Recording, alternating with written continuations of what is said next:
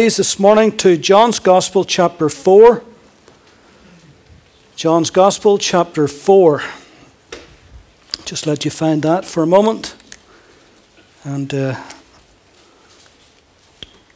I'll tell you which verse in a second or two.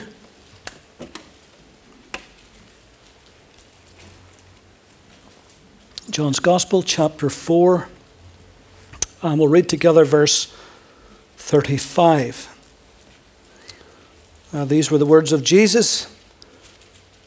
Do you not say, There are still four months, and then comes the harvest? Behold, I say to you, Lift up your eyes and look at the fields, for they are already white for harvest. Do you not say, There are still four months, and then comes the harvest? Behold, I say to you, Lift up your eyes, look at the fields for they are already white for harvest. Now, these words that Jesus spoke to his disciples are some of the most encouraging, promising, and inspiring words regarding soul winning that Jesus ever spoke. Now, somehow we imagine that the time for winning the lost is not at this moment, not just now people aren't ready to hear. Or this place is too hard. Or this town or village or city is too churchy, too religious. And so Jesus cuts across all of those arguments and declares that the fields are white, already to harvest. Or regardless of what we think, or how we feel, or what we perceive to be, Jesus who knows the hearts of all men, declares that the fields are white, all ready to harvest. Now, the occasion for saying this to his disciples is that familiar story where Jesus was speaking to the woman, the Samaritan woman, at the well of Sychar. Now, because most believers are familiar with the story, uh, let me just briefly say and remind you that Jesus had a divine appointment with this woman. And he quite deliberately, consciously uh, went directly into Samaria. Now, no self respecting Jew would have any dealings with any Samaritan, man or woman, for any reason. And in fact, if they were going to go from Judea to Galilee, which is in the north, Judea is in the south, Samaria in between, they would take a detour. They would cross the Jordan River, they'd go up that flank, other than they would go way out of their way, miles and miles out of the way, other than they even set foot in Samaria. But Jesus had a divine appointment with this particular woman. And even though he was a Jew, he did not allow all of those religious and racial differences between the Jews and Samaritans. And there was many, such bad blood between these people for years but he would not allow any of that to stop him going to win this one precious soul. Now, of course, we know that Jesus was no ordinary Jew. Certainly, he was no ordinary man. And so, none of their traditions, none of their prejudices, none of their bigotries, or anything like that would prevent him from going to win this one lost soul. And so, at the well, he engaged this woman in conversation. And this would prove to be a life changing moment for her and a great lesson for us. Now, even though this woman had been married five times, and even though the woman, uh, the man, man that she was living with at this particular time when Jesus met her was not her husband, yet if you read the story, Jesus treated her with the utmost respect and common decency. And after conversing with her uh, for a little while, he then suddenly revealed to her supernaturally. He looked right into her life and he told her all about her past and about her present lifestyle. Now, this woman was absolutely astounded. And she declared, Sir, I perceive that you are a prophet. Now, you must understand that part of the beliefs of the Samaritans that they just believed the first five books of the Old Testament, the Torah. They did not believe in the writings of the Psalms or the prophets.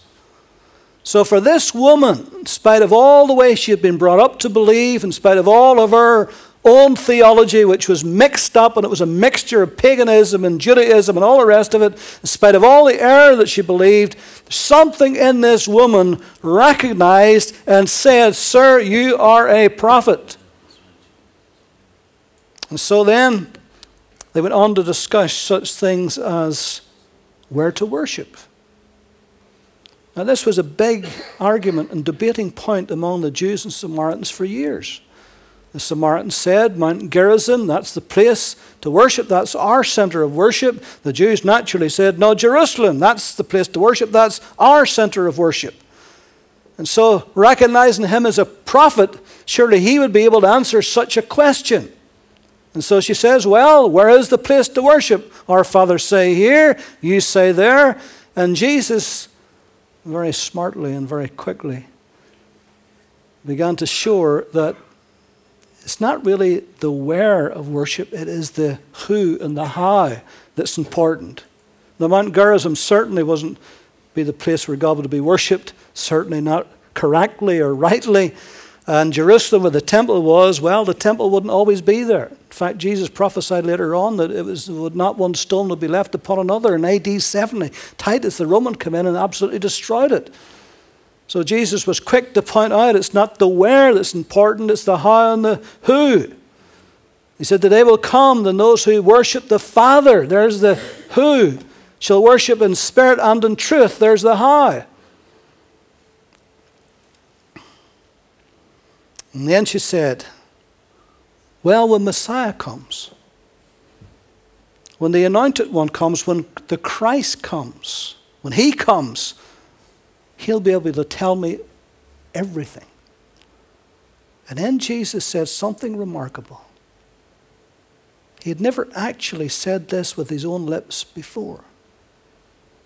He said, I who speak unto you am He. Do you realize that was the first time that Jesus ever fully, plainly declared himself to be Messiah? The Son of the Blessed. First time.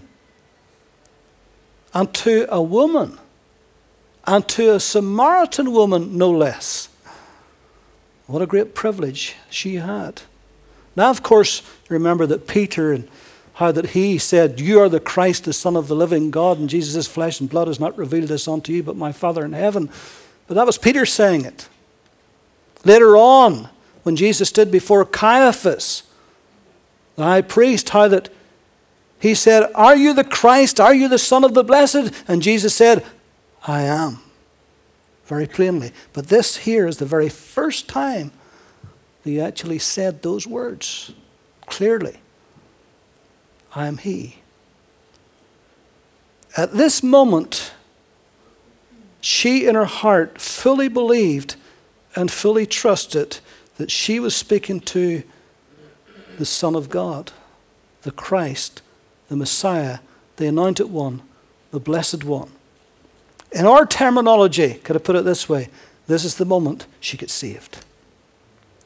This is the moment she went from death to life. This is the moment, in our terminology, whenever she became saved. And it's from here on I want us to focus our attention on the story. And so I want you to come with me to verse 27. Having discussed all of these things and having declared who he was, and our having received who he was.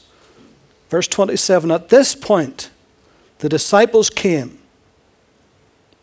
Now, where were they? Well, verse 8 would tell us whenever they came into the town that they went, in, whenever they came to the well, they went into the town uh, to buy food, to buy bread because they were hungry.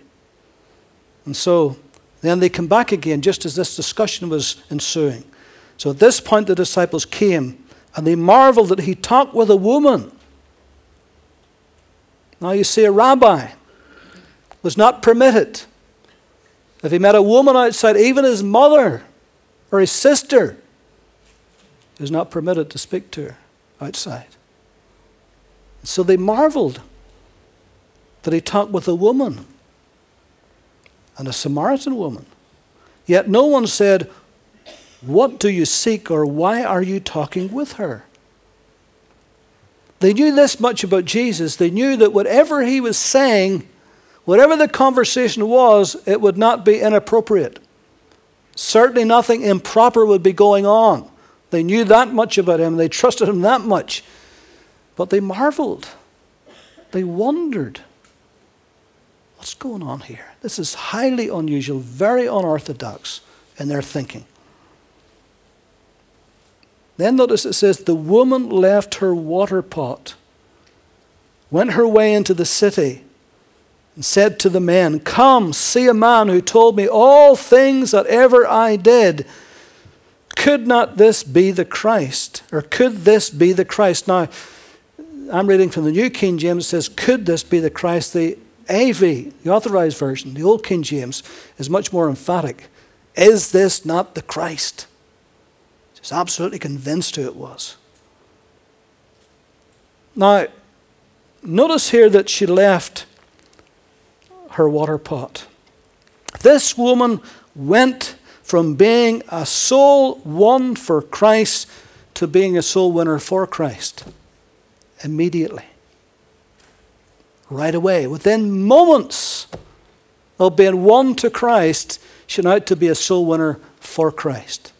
And she left her water pot. She left that which was important, and it was important. That was her job, as it were. Women in those days, part of their function at the home was a homemaker was to go every day and go and get the water. Now it was a tough job. And most women would go either early in the morning before the sun really got up to the height, or late in the evening the sun was setting.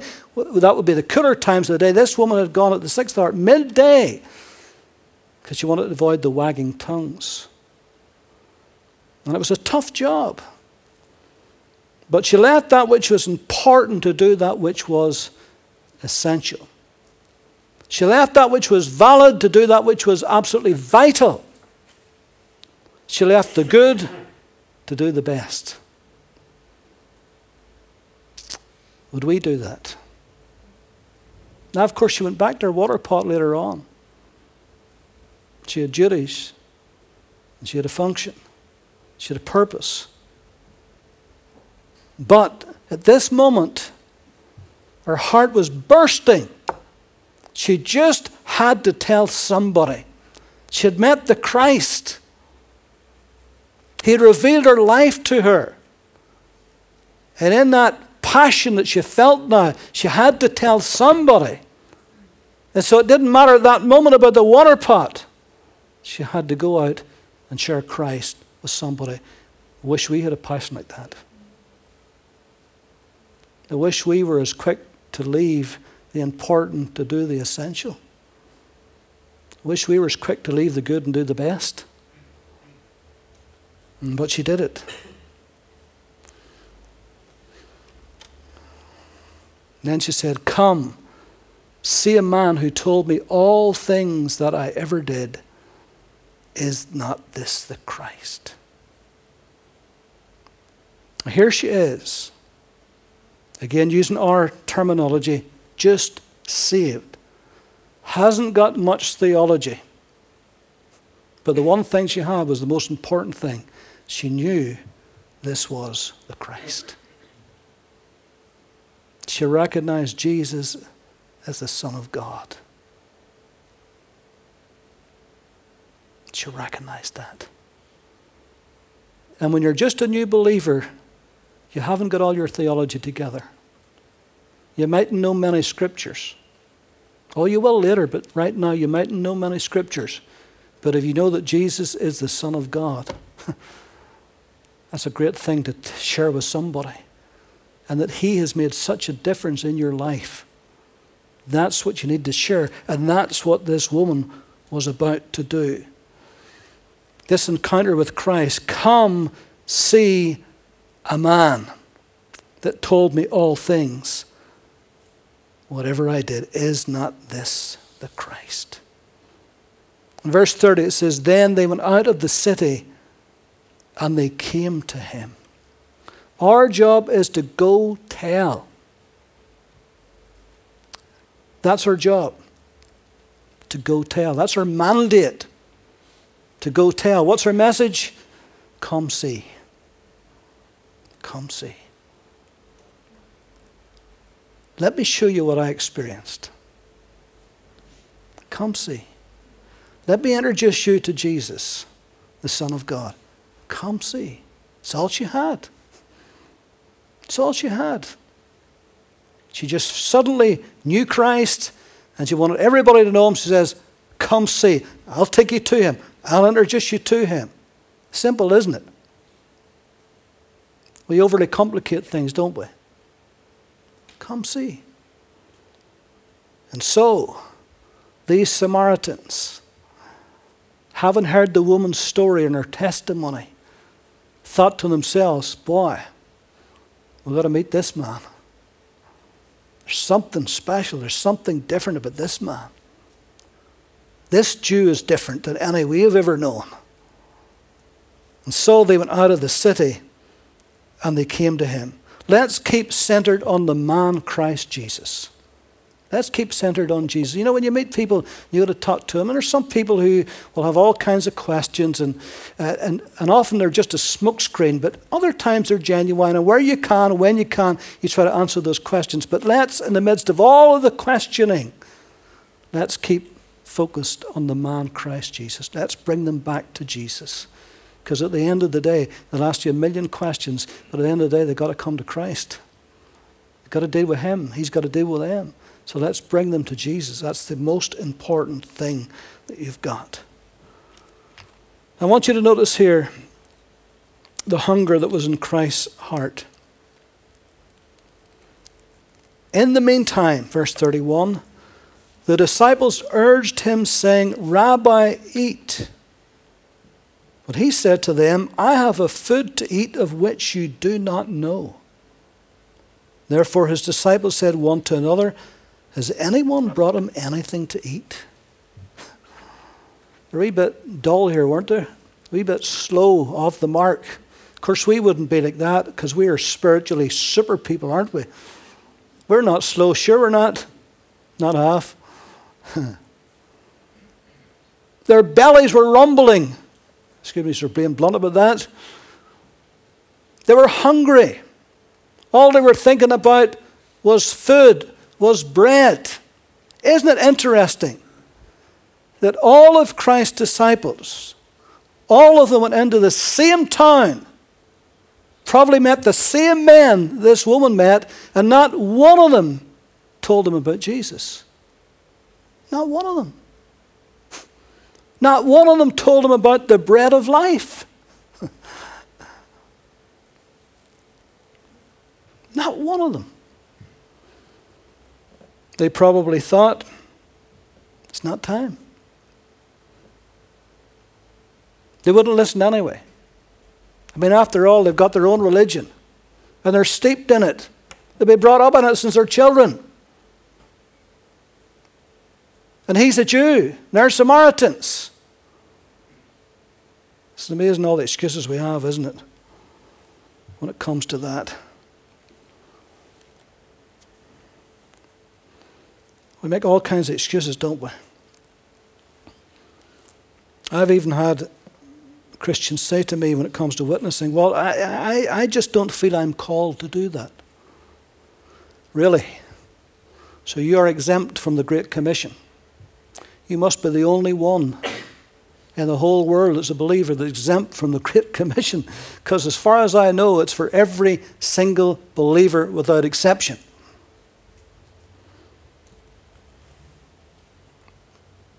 You may say, Well, I, am too afraid. Get over it. For God has not given us the spirit of timidity, Paul said to Timothy, but of power and love and a sound mind. Get over it. Share. Tell them. What have you got to lose? They might reject it. Well, that's their problem, not yours. Your job is to go tell. If they reject, that's between them and the Lord. We take everything very personally, don't we? Provided, of course, that you're doing it in a mannerly way. There's a cartoon one time in the paper, and it was it was the Crusaders. He had his big lance on a horse and a big shield with a cross on it. And this poor wee man, had the lance at his throat. And the wee man was saying, Yes, I really am interested in that Christianity. he was threatened. Well, we don't want to threaten people, but we can approach people and we can tell them in a nice way. And if they reject, that's their problem, it's not ours. Somebody else may say, Well, I, I, just, I just lived the life before them. Good. That's great. You ought to do that. Jesus did that. But he also talked, didn't he? He shared. Living the life before somebody gives you the right to be able to share. If you're not living the life before them, keep your trap shut because they just think you're a hypocrite. You'll do more harm than good. But if you are living a life, if you're walking the walk as well as talking the talk, then you can have the right to say. And somebody says, well, Christianity is a, is a very, it's a very uh, private thing. No, it isn't. It's personal. It's not private. It's personal to you, but it's not private. It's for giving away, it's for sharing. It's the best news that the world will ever hear. Then you may say, well, I wouldn't know what to say. Find out. I wouldn't know what to say. Find out what to say. Isn't it amazing why a mother's ears can pick up when they hear a baby? Isn't that amazing, isn't it? I was watching a program the other night about penguins and says there was like five million penguins, and the mother penguin has to pick out of all those five millions the cry of its little baby penguin. It can do it. It's amazing, isn't it? Uh, how did I get onto that? Right. Forget about penguins. I wouldn't know what to say. Learn what to say. Most of you used to not know how to drive a car. But you learned, didn't you? You didn't know what a traffic sign was, but you read your highway code and you learned to drive your car. Learn what to say. Get a few scriptures. Memorize them. Or mark them in your little New Testament or something. You just need a few. You're not going to preach to somebody whole sermon. You're not going to bamboozle them with scriptures, but just a all you need. Show them Christ. Learn what to say. And then you're ready if somebody asks.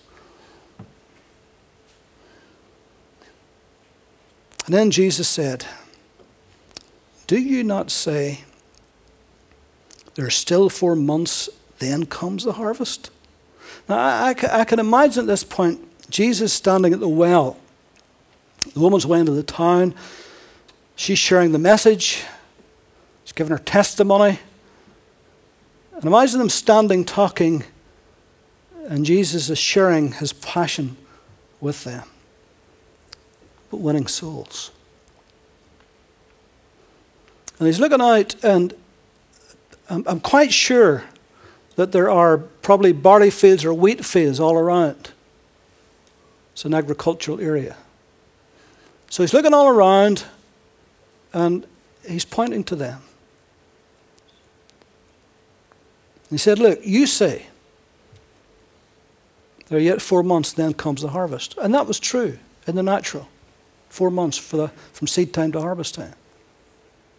But I say unto you, look up, lift up your eyes, look unto the fields. They're white, all ready to harvest. And as he was telling them to lift up their eyes and look unto the fields, I believe that's the very point where the men of the town were coming, walking out of the town across the fields. And the harvest he was directing to was the harvest of souls. That was the harvest he saw the harvest of souls. It's true in the natural that it took four months from seed time to harvest time. And it's true in the spiritual that oftentimes it takes quite a while from the seed is sown in the heart to there's a harvest. But sometimes, sometimes it's very, very fast. And this harvest that Jesus saw coming was happening very, very fast. Within one hour, within one hour I was speaking to that woman and sowing the seed in her heart, within one hour, here comes a harvest. Boy, I wish it was like that all the time. It'd be great, wouldn't it? And I can imagine Jesus, if you allow me to paraphrase, that, Look, boys, come on, lift up your eyes. Look, there's the harvest coming. Look. It's coming right away. Immediately, it's coming. Let's join in the harvest. Wouldn't it be amazing at the end of this month if you invited somebody to come and they came and the first night they came, they got saved. Wouldn't that be, wouldn't that be amazing? You sowed the seed in their heart. And they came and they got saved. Wouldn't it be even more amazing that that person who just got saved brought their friend the next night and they got saved? Wouldn't that be amazing too? Or a family member, or the whole family. Wouldn't that be lovely? It can happen. And Jesus is showing us here that it can happen.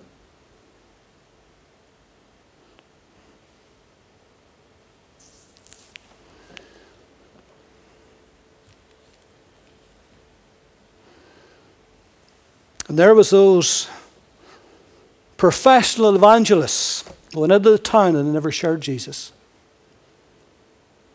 They probably allowed their own prejudices and excuses to stop them. But that wee woman, she just couldn't stop talking about it. She was gossiping the gospel. And that's the best way to do is gossip the gospel. Let's just talk about it.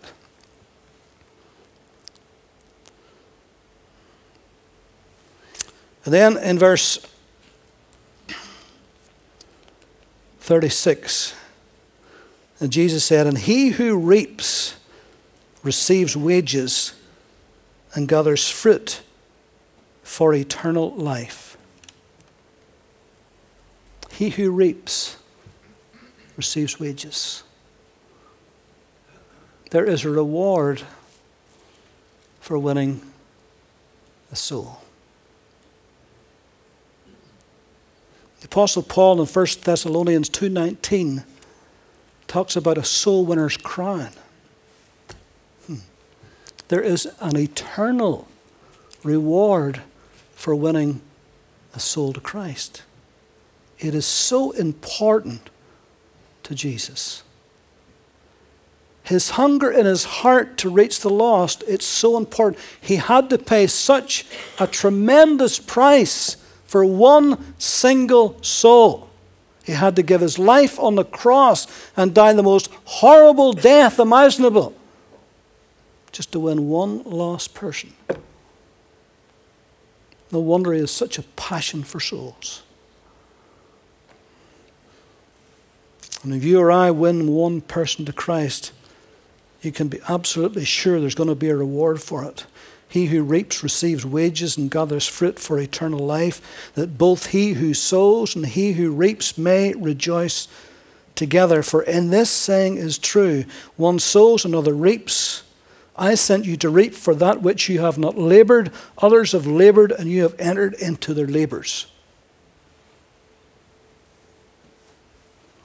This sweet woman she sowed. Jesus sowed into her life, and immediately she sowed into the lives of others. And now the disciples were going to reap. They were going to reap. They were going to be the reapers. But she was a sower. And Jesus said, The sowers and the reapers will rejoice together.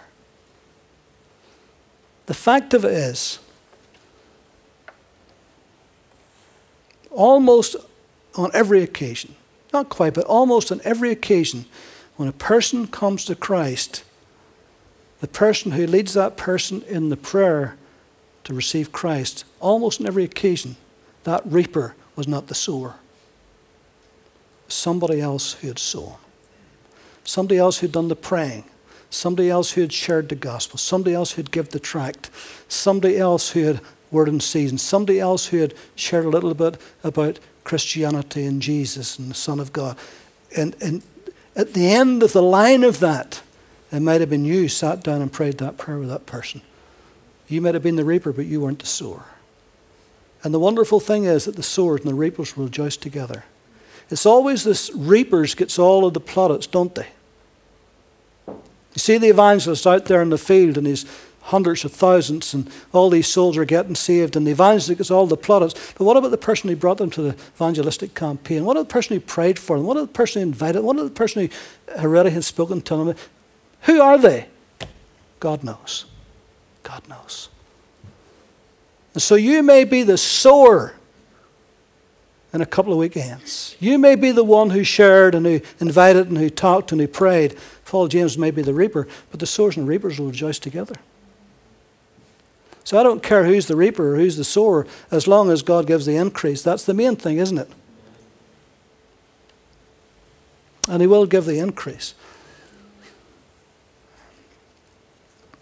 And then it says, And many of the Samaritans of that city believed in him because of the word of the woman who testified. Never, ever underestimate your personal testimony. Never underestimate it. This woman had a significant influence upon all the men of that town. Because once she told them what she told them, their curiosity was aroused immediately. They had to meet this man. Who was this prophet that was able to read this woman's history? They got to know him. They've got to find out who he is. And they all came because of her personal testimony. It's a wonderful thing to share your personal testimony. You don't have to always go into all, but maybe just enough to say, listen, I was like you, and I had all those questions, and I had all those wonderings, but I came to Jesus and He completely changed my life. I've never been the same. That's your testimony. And that just may arouse curiosity. That may just be enough for somebody to come and say, Well, I would like to find out more about this Jesus. Because your life has definitely changed if they know you particularly well. And especially if you had a colorful history in your past and they see such a change, they'll be interested. So they believed in him because of the word of the woman who testified. He told me all that I ever did. So when the Samaritans had come to him, they urged him to stay with them, and he stayed two days. Huh. Imagine. Wouldn't you love to have been there? A two day master class with the master. Because that's what it was. Now, it doesn't say he performed any miracles. Maybe he did, but they're not recorded here. But in those two days, you can be sure he would reveal to them what they needed to know, what was going to change their life, and what was going to save them. So he stayed with them two days, and many more believed because of his own word. Holy Spirit doesn't tell us what He shared with them, but you can be sure it was absolute revelation to their eyes and ears. And so they listened to Him for two days, and then they were absolutely convinced of who He was. Then they said to the woman, Now we believe, not because of what you said, for we ourselves have heard Him. And we know that this is indeed, now listen to this, this is amazing. These are Samaritans. This is indeed the Christ, the Savior of the world. Hmm. What an affirmation. What a thing for a Samaritan to say. Unheard of. But those two days changed everything. That town would never be the same again. Those men would never be the same, and their families and their extended families. You can be sure there would be a revival in that town. So many people were touched with the gospel. So many people had met Jesus and recognized him as the Savior of the world. What a wonderful thing to say.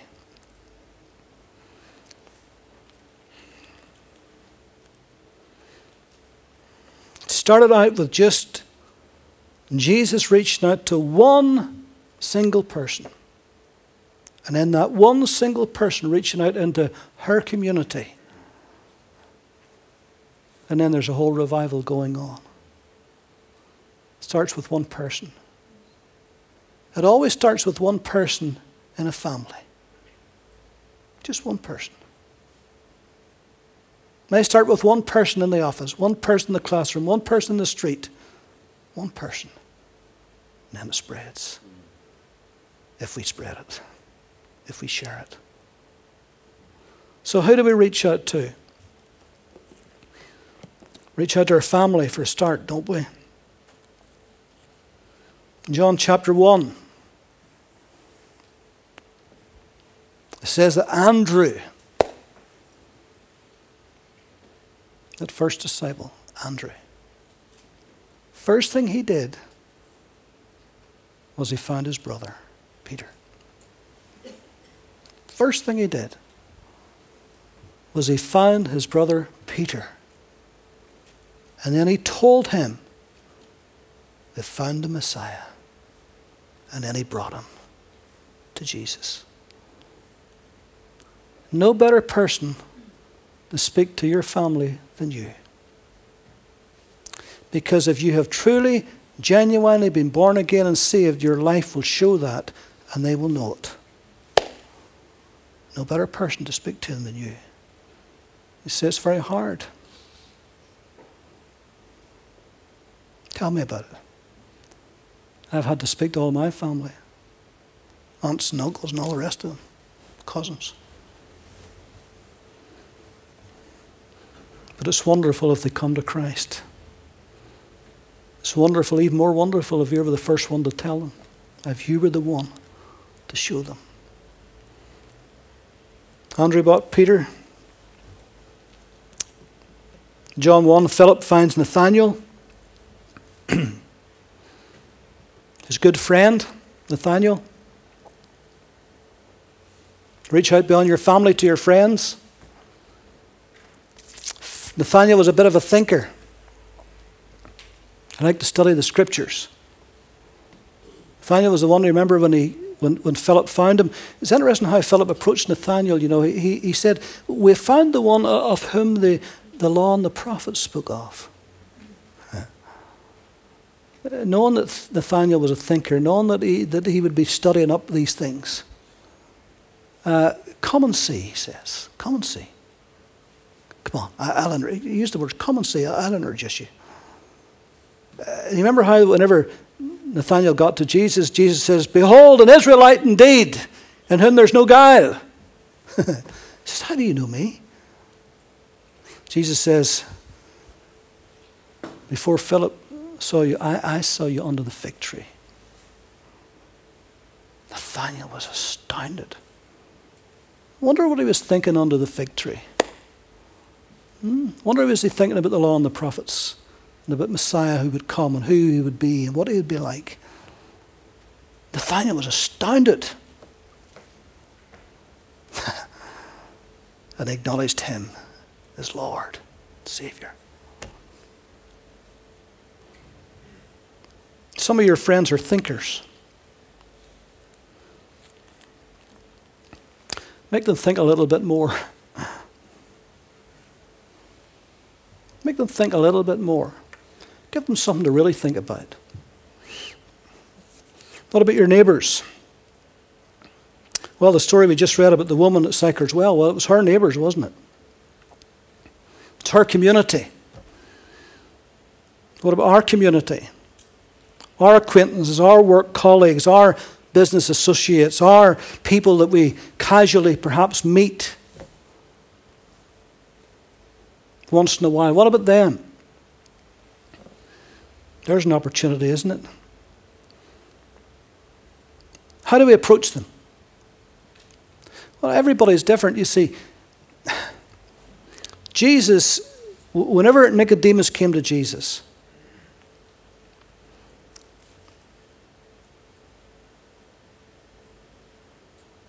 and you know, he, he, he said about Jesus, well, no man can do these things except. Well, well, you know, you're, you're different.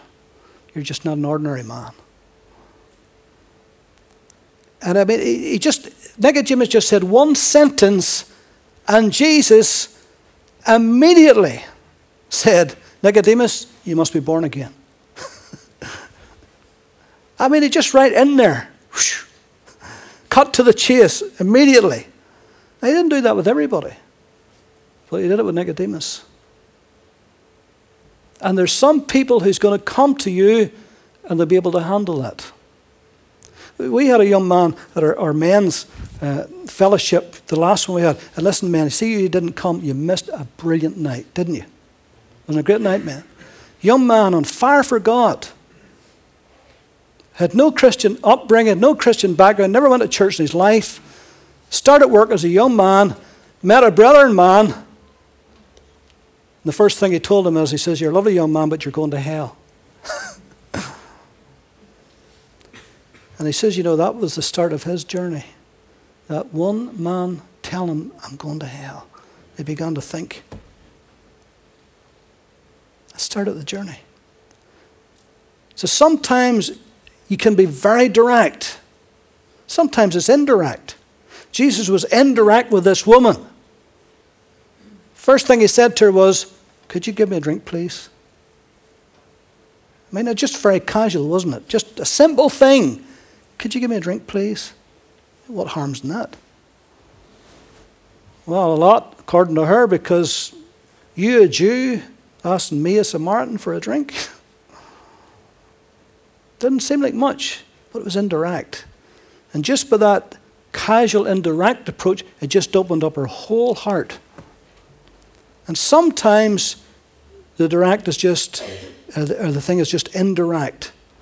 And before she knew it, Jesus was introducing her to living water. Start off with talking about give me a drink, and within minutes they were talking about living water. Or it may be just a simple question. In John chapter 1, whenever John the Baptist introduced Jesus, to his disciples. Then it said that then they began to follow Jesus. And two of them came after Jesus. And Jesus turned around and says, What are you seeking? In other words, what are you looking for in life? And they says, Where do you live? He says, Come and see. what are you searching for? And sometimes you may be engaged in conversation with people, and, and, and you may have the opportunity to say, Well, what are you looking for in life? What's your purpose? Where are you going in life? And that may lead them to, Well, what about the next life? Because they may have their whole life mapped out in this life. Some people are like that, you know. You say, well, okay, just say you do all of those things, you succeed in all of those areas. What then? What do you mean, what then? Well, what then? When all that's done and over. What then after you're no longer here? What then? What about the next life? Have you made any plans for that yet?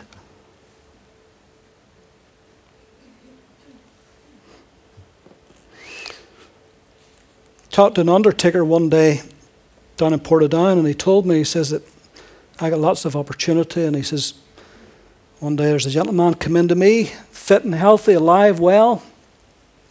But he was making plans for his demise and uh, was asking me about a plot and all the rest of it. Well, of course, you can't buy plots anymore. He didn't know that then, but you can't buy plots anymore. You used to because the council reckoned to get more money out of you now if you have to wait because of inflation. Some bright spark thought that up. Anyway, he says he was wanting to make plans and arrangements and coffins and all the rest of it. He says he was perfectly healthy and well, but he just wanted, didn't want to leave somebody else the bother of that when he went. So he says we made arrangements and we worked it all out. And just as he was leaving, he says, Sir, can I just stop you for a moment? He says, You know, what you've done today is very wise, very sensible. He says, You've made arrangements for this life. But he says, Tell me, what are your arrangements for the next life? Hmm. Undertaker's a believer. What are your arrangements for the next life? And you know, that was the first time he thought about it. He'd never been asked that before. So he says he came back in and he sat down. He says, That gave me great opportunity just to share the gospel with a man.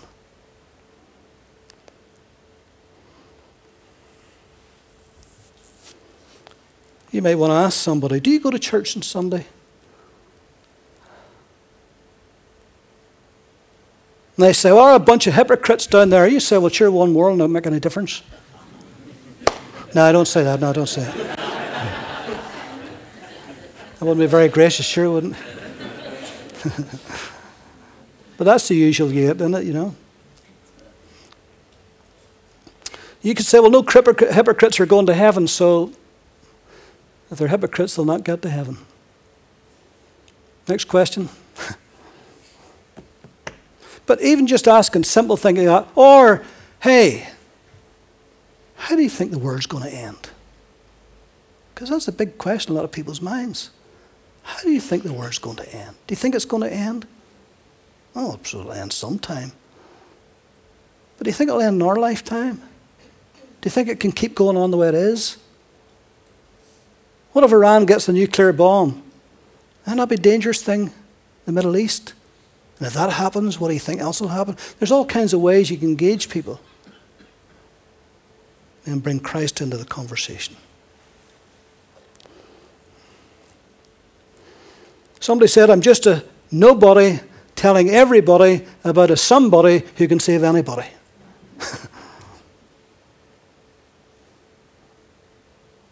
and so, our opportunity, by the grace of God, is coming. There's only three more Sundays, including today, left. Two more after this. Saturday morning, Saturday night, Sunday morning, Sunday night. Talking to Paul again this week. He is absolutely chomping at the bit to come. Can hardly wait to get here said, David, please, please tell the people to get people to come in that doesn't go to church. He says, I'm up for it, I'm ready. and he is. Are we? 79% of people who comes to church came because somebody invited them to come. They did, didn't walk in. And so on that weekend, let's make the invitation. Johnny will have the cards for you next week. You're getting prepared right now. Lovely little invitation that you can give to some friends or loved ones. Johnny Brady, Johnny's not here today. Johnny, some of the young ones are going to put them out around the doors as well. Now, it's good to put them out around the doors. Thank God for that. You never know. But the most successful way will be us inviting. That will be the key to the whole thing. Amen. So, are you up for it? No, I don't know where you are now. Look at this. Oh, man. Oh, man. Are you up for it? Well, that's even a wee bit better. Wouldn't it be wonderful to see men and women come to Christ? That's Jesus' passion. That's why he died. It's he gave his life for. That's it in a nutshell. And that's why we've got to go tell and then come see. Just say, come see. You say, well, Paul James is a kind of a strange big man. He might jump off that platform and blow his nose with his big hanky. Doesn't matter about any of those things. If you pray, they come and the convicting power of the Holy Spirit comes, it wouldn't matter. The Holy Spirit's going to do the work. Amen? You young ones, invite your friends. Get them to come. You already think you're mad anyway. Because you go to church twice on Sunday and maybe during the week they just think you're bunkers. So just invite them along and allow the Lord to get a grip of their life. Be wonderful. Amen. Let's pray.